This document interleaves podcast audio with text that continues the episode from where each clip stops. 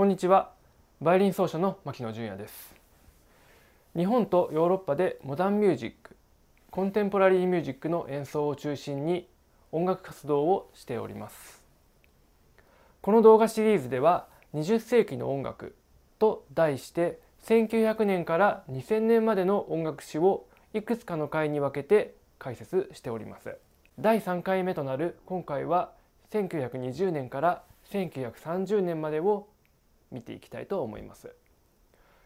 これまで1900年から1910年そして、え、1910年から1920年について解説した動画をアップロードしました、えー、まだご覧になっていない方はそれらの動画を先に見てもらえると流れが分かりより理解が深まるかと思いますので、えー、ぜひご覧いただけたらと思います。概要欄の方にリンクを貼っておきますのでチェックしてみてください。それでは1920年からの10年間を具体的に見ていきましょう。1920年から1930年は、えー、このような出来事が起こりました。こちらの年表をご覧ください。はい、えー、第一次世界大戦が終戦しまして世界各国はいかにして平和の世の中にしていくかということを真剣に考え始めます。アメリカは競争の20年代と言われる時代に突入します。大戦の影響によりアメリカ経済は空前の大繁栄を遂げて大量生産大量消費の生活様式が確立していくこととなります自動車や映画そしてラジオは当時の新技術として大衆に広まりその他にも家電の普及で生活は豊かになっていきました。アメリカの作家フィッツジェラルド原作の映画「華麗なるギャツビー」はニューヨークロングアイランドを舞台にまさにこの黄金の20年代の富裕層を体現した内容のものとなっておりましてこちらをご覧いただければ1920年代のアメリカの様子がわかると思います。またヨーロッパも大戦後基本的には国際協調をベースに徐々に落ち着きを取り戻していた期間でした、えしかし一方ではイタリアのムッソリーニ率いるファシスト党が台頭してきたりドイツではヒトラーが力をつけてきたりと第一次世界大戦後の反動は確かな歩みを持って進んでいました。そしてソビエト連邦という人類史上初の社会主義国家が誕生して不気味なものとして世界中が彼らの動向を警戒し始めました。さて音楽は大戦後どうなったかというと大きく2つの傾向の音楽が新しく生まれました、えー、その一つが新古典主義と呼ばれる音楽です。それは世界大戦前のとても不安定な状況を意味嫌って当時を思い出させるようなドロドロとした表現主義や、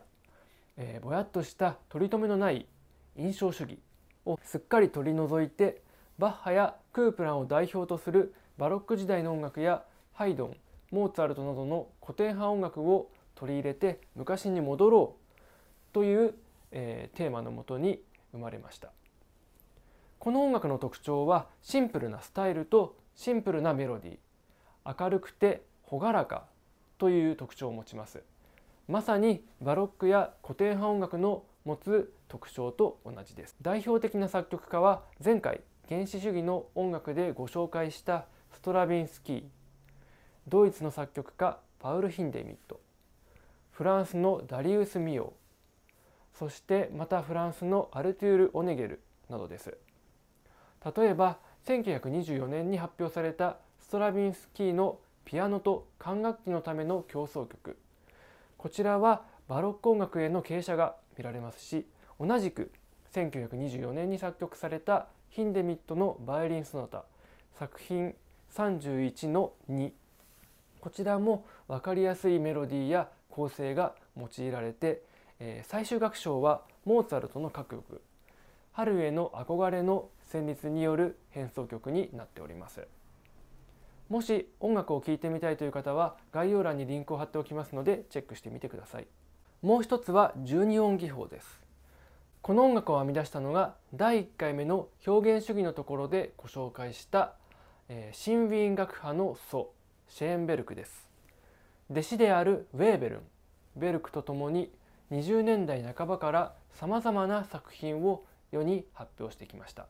12音技法とはとてもとても簡単に言ってしまうと、えー、1900年代から使われていた無調音楽をシステム化したものです。シェーンベルクが1923年に完成させたピアノのための組曲作品25番。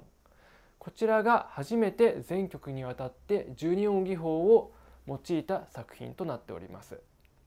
ウェーベルンはこの手法のもと緻密な結晶体のような音楽。例えば弦楽三重奏曲、えー、作品20や交響曲作品21番を作りました。この技法は第二次世界大戦後に躍動する作曲家たちの注目の的となり後の現代音楽シーンに計り知れない影響を及ぼすこととなります。さて日本の1920年代を見ていきましょう。第一次世界大戦後はドイツやフランスへ留学する音楽家が少しずつ増えて1910年代よりも本場でヨーロッパの音楽をアカデミックに学んでいくという流れが作られていきました。注目すべきポイントは1910年にドイツへ留学していた山田耕作はその当時同じ時代の現代音楽的なスタイルも学びましたが基本的にはドイツロマン派のスタイルいわば一昔前の音楽を生涯作っていたのに対して池内友次郎ら1920年代留学組は同時代の音楽現代音楽の処方をベースにしているということです以後日本の作曲家は彼らから作曲法や和声法を習ってそれが基礎となっているので、えーと、日本の作曲家のいわゆる現代音楽家こちらは1920年代から始まったと言っても過言ではありません。このような形で1920年代は進んでいくのですがそれまで大成長を遂げていたアメリカで悲劇が起きます。1929年ニューヨークのウォール街で突如株価の大暴落が起きてしまいます。この影響がたちまち全世界に波及し世界恐慌となり世界の情勢は再び大きな戦争。第二次世界大戦へと向かっていきます。その不穏な世の中の音楽は一体どのようなものだったか次回はその辺りに焦点を当ててみていきたいと思います。はいということで今回は以上となりますのでまとめをしていきます。第一次世界大戦後大きく2つの傾向の音楽が新しく生まれたこと一つは新古典主義音楽と呼ばれるものでそれまでの第一次世界大戦を思い起こさせる不安で秩序のないような音楽ではなくてシンプルなスタイルシンプルなメロディーで明るく朗らかな音楽であったこと。もう一つは12音技法の音楽で1900年代から使われていた無調音楽をシステム化したものであってこのスタイルが1945年以降大変な発展を遂げていくということ。同じ頃日本は第一次世界大戦後ドイツやフランスへ留学する音楽家が少しずつ増えて本場でヨーロッパの音楽をアカデミックに学んでいくという流れがより作られていって日本の現代音楽家が